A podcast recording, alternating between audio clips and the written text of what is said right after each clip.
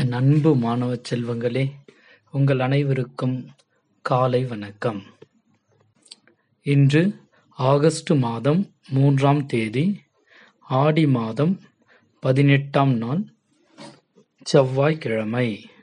இன்றைய முக்கிய தலைப்புச் செய்திகள். மீண்டும் அதிகரிக்கும் கொரோனா பரவல்.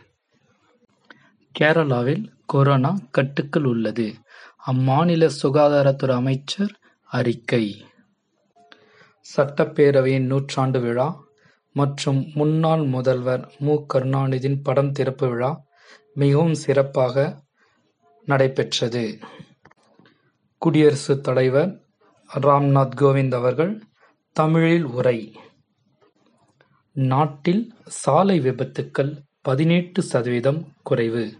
மத்திய அமைச்சர் நிதின் கட்காரி தகவல். இந்த நாள் இனிய நாளாக அமைய வாழ்த்துக்கள் மாணவர்களே.